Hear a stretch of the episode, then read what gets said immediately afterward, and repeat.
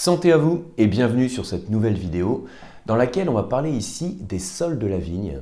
Donc juste pour vous présenter le contexte, en fait ça fait suite à une question que j'ai reçue qui était à peu près, euh, la question c'est en gros quel est le meilleur sol pour la vigne?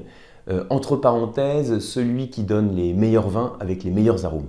quelque chose comme ça. Désolé si je modifie un petit peu ta question, mais voilà un peu la question que j'avais reçue. Et du coup, j'ai voulu euh, vous présenter dans cette vidéo quelques notions autour des sols de la vigne. Je précise que j'en ai parlé il n'y a pas longtemps sur une vidéo FAQ, une vidéo foire aux questions. C'est une vidéo assez longue hein, qui faisait près de 30 minutes, donc euh, euh, même les réguliers de la chaîne n'ont pas forcément vu peut-être cette partie. Donc ici, je voudrais reprendre quelques éléments dont j'ai parlé dans cette vidéo pour vous les présenter, je vais dire, sous un autre jour, avec quelques exemples aussi en plus, quelques illustrations en plus, pour bien assimiler toutes ces notions et vous donner quelques repères clés. Juste avant d'entrer dans le vif du sujet, hein, je vous rappelle que vous avez accès au kit du dégustateur. En fait, ce sont six ressources que je vous propose pour vous aider à mieux déguster, mieux décrypter le vin et mieux mémoriser les vins que vous dégustez. Voilà, donc c'est le premier lien en descriptif et je vous retrouve à l'intérieur. A tout de suite. Alors je tiens à vous préciser que toutes ces notions, en fait, c'est pas, euh, c'est pas dans mes cours d'agronomie de l'époque hein, que je les ai eus. Il y a aussi euh, très peu de ressources là-dessus sur, sur le web. Euh, peu de choses aussi sur les formations finalement, ce qui est un petit peu dommage parce que c'est des éléments qui sont tellement intéressants. Et les éléments dont je vais vous faire part, c'est plus soit des éléments que j'ai eus au gré de mes lectures et de mes échanges. Donc je profite aussi hein, d'ailleurs en parlant d'échanges pour remercier au passage Didier Meillet, qui est œnologue et géologue, qui a une expérience, une forte expérience de terrain aussi, euh, qui me fait l'honneur de me suivre sur la newsletter. Et au gré des échanges que j'ai eu avec Didier, ça m'a permis aussi de relire aussi André Crespi et de comprendre un peu le, rôle hein, que, on va dire, le plus euh, scientifiquement prouvé hein, qu'on peut avoir entre le style d'un vin et le type de sol. Voilà. Donc ici, je vais vous transmettre de manière très courte, hein, on est sur une vidéo YouTube, donc on va pas y passer deux heures, mais vous donner de manière très courte des repères clés un peu pédagogiques pour comprendre le lien qu'on peut avoir entre les deux. Alors je pense que vous avez tous vu hein, des euh, références au type de sol de la vigne, un sol granitique, un sol de schiste, un sol argilo-calcaire. Donc en tant que dégustateur, c'est normal de se demander, euh, c'est bien beau ça, mais qu'est-ce que ça veut dire? Quel est l'impact sur mon cépage et du coup sur le type de vin, qu'est-ce que ça veut dire Et la première chose sur laquelle je voulais insister, et ça c'est aussi quelque chose que j'ai dit dans, la vidéo FAQ, d'abord pour commencer, hein, c'est que en fait, il faut savoir, la première chose, c'est qu'il n'y a pas de lien scientifiquement prouvé entre la composition minérale du sol et le style du vin, et en tout cas les arômes qu'on a dans le vin. Ça, il n'y a pas de lien qui est scientifiquement prouvé entre ça. Par contre, quand on parle de sol, on ne parle pas que de composition minérale. Finalement, c'est que d'un seul des paramètres. Le paramètre important pour comprendre le rôle un peu de ce qu'on appelle l'effet terroir, c'est un autre paramètre qu'on appelle la texture. Alors, il faut savoir que le sol, il est composé de 10 différents éléments. On peut donc tout à fait faire une analyse de sol et puis voir aussi le rôle, la proportion de chacune des particules fines en fonction de leur granulométrie. Alors, je vous mets en fond d'écran ce qu'on appelle le triangle des textures. C'est-à-dire que si je fais une analyse du sol, je vais pouvoir remarquer que dans les éléments fins, donc l'élément le plus fin, ce qu'on appelle les argiles, ensuite on a les limons et les sables. Et je vais pouvoir voir en fait la proportion de chacun de ces éléments, et en fonction de cette proportion, je vais voir quel style de sol j'ai. Et là, le point hyper important que vous devez retenir, c'est que en fonction de la texture, je vais avoir un sol qui va plus ou moins retenir l'eau. Ça, c'est plein de bon sens. Si j'ai un sol qui est plein, enfin plein, qui a une forte proportion de particules très fines, une forte proportion d'argile, il va mieux retenir l'eau que si j'ai des éléments avec une granulométrie plus importante qui en quelque sorte vont drainer l'eau, avec plus d'interstices qui drainent l'eau. Et donc s'il retient l'eau, il va y avoir plus de l'eau mise à la disposition de la vigne. Et donc, on peut dire que la capacité à retenir l'eau d'un sol va changer en fonction de sa texture. Et là, alors, il faut imaginer, donc je vous ai fait un petit dessin ici, donc ce truc-là, enfin ce truc-là, ça c'est une vigne, hein, avec un système racinaire qui plonge dans le sol. Et puis, en fonction de la composition du sol, la vigne, elle va pouvoir puiser plus ou moins, on va dire, plus ou moins facilement son eau. je vais l'exprimer comme ça. Dans certains cas, ça va être facile pour la vigne. elle va puiser de l'eau dans une réserve qui est facilement utilisable. Hein, c'est au sein de ce réservoir en eau, ce qu'on appelle la réserve utile, vous avez une partie qui est facilement utilisable. Donc là, c'est, on dire, c'est le confort, le confort hydrique pour la vigne. Et dans certains cas, elle va avoir un petit peu plus de mal à puiser son eau, elle va devoir chercher en profondeur. Au lieu de taper dans la réserve facilement utilisable, ça va être beaucoup plus difficilement utilisable. Elle va aller chercher dans la réserve de survie, elle va puiser là-dedans. Et là, comme elle a plus de mal, elle rentre en stress hydrique.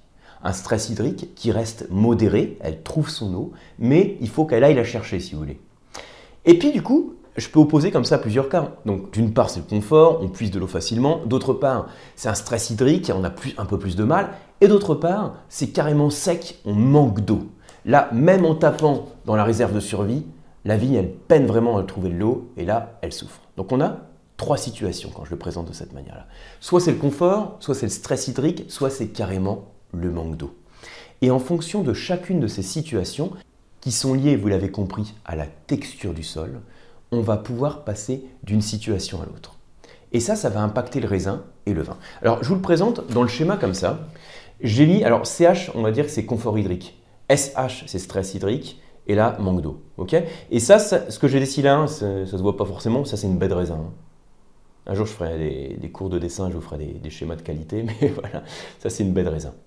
Et alors, quand c'est le confort, hydrique, le raisin, on peut dire qu'il est plus dilué, il est gorgé d'eau, hein, il n'a pas de difficulté, la vigne ne peine pas du tout à trouver son eau, et le raisin est plus dilué, alors que quand on part sur un stress hydrique modéré, on a un rendement inférieur, donc moins de jus, éventuellement moins de baie, mais moins de jus qui est produit, et puis du coup, ça va concentrer la baie, qui va être plus concentrée aussi bien en sucre, en tanin, mais aussi, pas que en tanin, hein, tous les composés phénoliques. Donc c'est-à-dire qu'il n'y a pas que les tanins, mais il y a aussi bah, la couleur et les arômes. Du coup, on va avoir un raisin qui va avoir un meilleur potentiel euh, quand on l'aura vinifié, si vous voulez. Et puis, alors je passe en revue hein, le, troisième, euh, troisième cas. Si ça manque d'eau, alors là c'est un problème sur le cycle de la vigne, et là, elle peut carrément euh, stopper sa maturation, si vous voulez, et la baie n'arrive pas à maturation. Et du coup, en fonction du topo que j'ai pour les raisins, je peux. Donc, nous, on est ici, on est des dégustateurs, on est là, puis on regarde notre vin. Là, on le regarde, ça c'est un œil, ça c'est un nez, ça c'est une bouche. Voilà. Œil, nez, bouche. donc, ici, c'est plutôt dilué. Donc, logiquement, si c'est plutôt dilué, je vous ai mis ici, c'est plus pâle. La couleur est moins soutenue. Et puis, le nez, c'est aussi le potentiel aromatique qui n'est pas exprimé, donc il y a moins de complexité, moins d'arôme. Et puis en bouche, le vin, on peut dire, alors entre guillemets, qu'il est moins fort. Moins fort, le terme plus correct, c'est plus léger, euh, moins de corps si vous voulez. Et au niveau du stress hydrique, par contre, parce que j'ai cette composition hein, du, raisin, parce que j'ai cette concentration si vous voulez, je vais avoir une robe qui va être plus soutenue, j'aurais pu dire plus foncée, hein, euh, un nez qui va être plus complexe, plus de gamme d'arômes, des arômes plus mûrs, et en termes de bouche, bah, j'ai des tanins plus mûrs, euh, j'ai de l'alcool, donc j'ai aussi plus de corps. Et par contre, si j'ai un souci pour finaliser mes maturations, et eh ben là le problème c'est que c'est l'effet contraire. J'ai moins de couleurs, je vous ai mis une baisse de la fraîcheur du nez, mais aussi une baisse en termes d'alcool, donc développement des sucres, euh, maturité phénolique qui ne se fait pas, donc manque de tanins, etc. Donc là, on comprend bien que en fonction de, l'eau qui est mise à disposition de la vigne finalement, et qui est liée à la texture, puisqu'on fait le lien ici avec le sol, on va avoir une expression euh, différente du vin. Ça, c'est le premier point. Du coup, euh, on revient un peu au type de sol. Est-ce que ça veut dire que granit, schiste, argilo-calcaire, ça n'a aucun impact, euh, ça joue pas?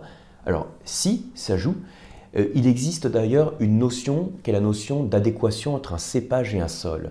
C'est-à-dire que certains raisins vont mieux s'exprimer en fonction du type de sol. Alors ça, je crois que j'en avais parlé un petit peu dans la vidéo FAQ, hein, mais bon, là je pars du principe que vous n'avez pas tout revu. Et euh, je vous rappelle juste ce que j'avais dit à ce moment-là, qu'on peut avoir un raisin qui va donner des vins plus qualitatifs, avec une meilleure expression aromatique en fonction du sol. Euh, exemple type, hein, voilà, euh, les crus du Beaujolais avec les, zones de granit, euh, en parlant de granit, schiste qu'on a aussi dans, les syrahs, les, galets roulés qu'on peut avoir sur, les, grenaches par exemple, hein, dans la vallée du Rhône méridionale, voilà, ce sont quelques exemples. Mais ce qu'il faut savoir aussi, c'est que on ne peut pas vraiment dire qu'il y a un meilleur sol pour la vigne. Parce qu'on peut avoir des sols qui sont très différents, de nature complètement différente et de texture différente, et qui vont avoir un impact différent sur la vigne en fonction de la zone viticole, et donc qui vont être en mesure de créer des vins de qualité. Voilà, une longue phrase un, peu compliquée, je vais, vous la développer en, quelques secondes. Euh, parce que d'ailleurs, par rapport à ce que je viens de vous dire, on pourrait se dire, bah, du coup, ça veut dire que les particules fines qui retiennent l'eau, bah, c'est pas terrible, parce que ça favorise le, confort hydrique. Du coup, l'argile, par rapport à ce que je viens de dire, ça devrait être mauvais pour la vigne. Et pourtant, on sait que à Montrachet, euh, pour donner un exemple sur la Bourgogne ou sur Bordeaux dans le Pomerol, on a des sols à forte proportion d'argile qui donnent des top 20. Alors qu'est-ce qui se passe? Qu'est-ce qui fait que ça donne des super vins? Eh bien, pour comprendre ça, on va prendre trois exemples concrets.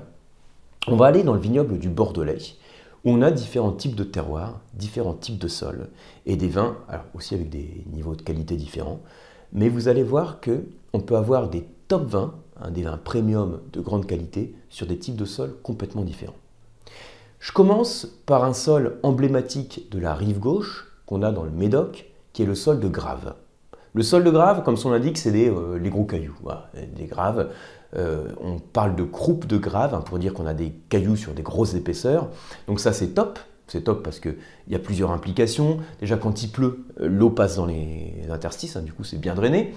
L'autre truc top, c'est que ça chauffe, donc ça c'est un effet qu'on peut avoir aussi en fonction de la taille de notre roche. Hein. Elle peut plus ou moins jouer un rôle d'accumulateur thermique, et quand cette chaleur est accumulée, on peut imaginer que quand la température baisse, hein, par exemple la nuit, cette chaleur qui est accumulée est restituée, donc ça favorise les maturités. Ça c'est un premier point. Mais en tout cas, euh, ce sur quoi je veux insister, c'est que on a un bon drainage qui est, frais, qui est fait plutôt, qui est frais, hein, ça peut être le cas à Bordeaux, mais là je parle du drainage, donc il y a l'eau qui s'écoule et du coup on peut maintenir un stress hydrique modéré. Et en plus, ces cailloux vont permettre un enracinement profond, donc je reprends mon, mon schéma, je vais pouvoir puiser en profondeur et mes vignes, elles vont pouvoir pomper en fait pour chercher les nappes phréatiques ou argileuses euh, pour choper hein, les flux d'eau, bon, choper pas forcément le meilleur terme, mais bon, pour capter l'eau. Et euh, c'est ce qui va permettre d'avoir finalement une eau qui va être pas euh, abondante, voire un peu déficitaire, mais qui va permettre d'avoir un raisin concentré et de qualité. Donc là, c'est le cas un peu des, croupes de grave. Imaginez, je vais dans le Libournais, et je vais dans les zones du Saint-Émilion, Saint sur des socles calcaires. Alors là, on a des sols qui sont pas tellement profonds sur calcaire, ce qui fait que les racines euh, de notre merlot, le cépage, vont avoir plus de mal à puiser et elles vont éventuellement se mettre comme ça, comme un, comme tapissé comme ça un peu en, surface. Mais vous avez l'effet calcaire, qui est le modèle de ce que j'appelle le modèle de l'éponge. Hein, vous savez, j'en ai déjà parlé, vous prenez une éponge sèche que vous mettez dans une petite soucoupe, hein, vous mettez dans de l'eau. Euh, l'éponge sèche va absorber l'eau et finalement, la surface de l'éponge qui était toute sèche va devenir humide. Et donc, on a un phénomène de régulation parce que l'eau remonte par capillarité. Et dans le calcaire, c'est le même principe. C'est le modèle de l'éponge. Quand il pleut, l'eau, elle s'absorbe. Donc, c'est comme une éponge qui se gonfle. L'eau, elle part. Donc, on limite le flux d'eau à la vigne et on le restitue quand on manque d'eau. Donc, je suis passé d'un sol de croupe de grave à un sol euh, peu profond mais avec un socle calcaire qui a ce phénomène de capillarité qui permet de réguler l'apport en eau. Et maintenant, alors, je vais revenir du coup sur les argiles, comme on a parlé de, de Montrachet ou de Pomerol, on va parler de Pomerol du coup, comme on est sur Bordeaux. Euh, quand on est sur Pomerol, on a un phénomène aussi qui va nous permettre en fait d'avoir une régulation en eau. Parce que le but, c'est toujours d'avoir un stress hydrique modéré. Hein. Euh, quelle que soit la configuration qu'on prend, même sur un sol argileux, on va chercher à avoir un stress hydrique modéré. Hein, c'est la première partie de ce que je vous ai dit en début de vidéo. Donc, du coup, si on est sur un sol d'argile, il ne faut pas imaginer dans ce cas-là qu'on va avoir l'argile qui retient l'eau et puis que les racines baignent et que c'est la fête et on pompe toute l'eau qu'on peut. C'est pas comme ça que ça se passe sur les argiles de Pomerol. En fait, on va avoir un phénomène de gonflement. Imaginez quand il fait sec, vous avez l'argile qui se fissure et les racines vont puiser en profondeur. Et quand il pleut, L'eau, c'est pas pour ça qu'elle va être mise en abondance à la disposition des, racines. Vous avez un phénomène de gonflement qui va se passer dans, ces argiles de pomerol. Et ce gonflement va en quelque sorte capter l'eau. Et une fois que l'eau est captée, qu'elle est, euh, j'allais dire, euh, confisquée, qu'elle est, voilà, qu'elle est plus à disposition comme ça à la vigne, on rentre dans un stress hydrique. Et là, la vigne, si elle a besoin d'eau, elle puise. Et d'autre part, on a aussi des légères pentes qui permettent à l'eau de ruisseler. Donc s'il pleut, le phénomène qui se passe, c'est que donc, le sol, il se gonfle d'eau, ça fait une espèce de, euh, de dalle qui ne laisse pas passer l'eau, ça devient plus imperméable, et puis avec la, euh, pente, ça va euh, évacuer l'eau si vous voulez. Donc ça évacue le trop plein d'eau pour garantir un stress hydrique. Et s'il fait trop sec, on a aussi ce phénomène d'eau qui est restituée et de sol qui se fissure pour permettre la pénétration des racines.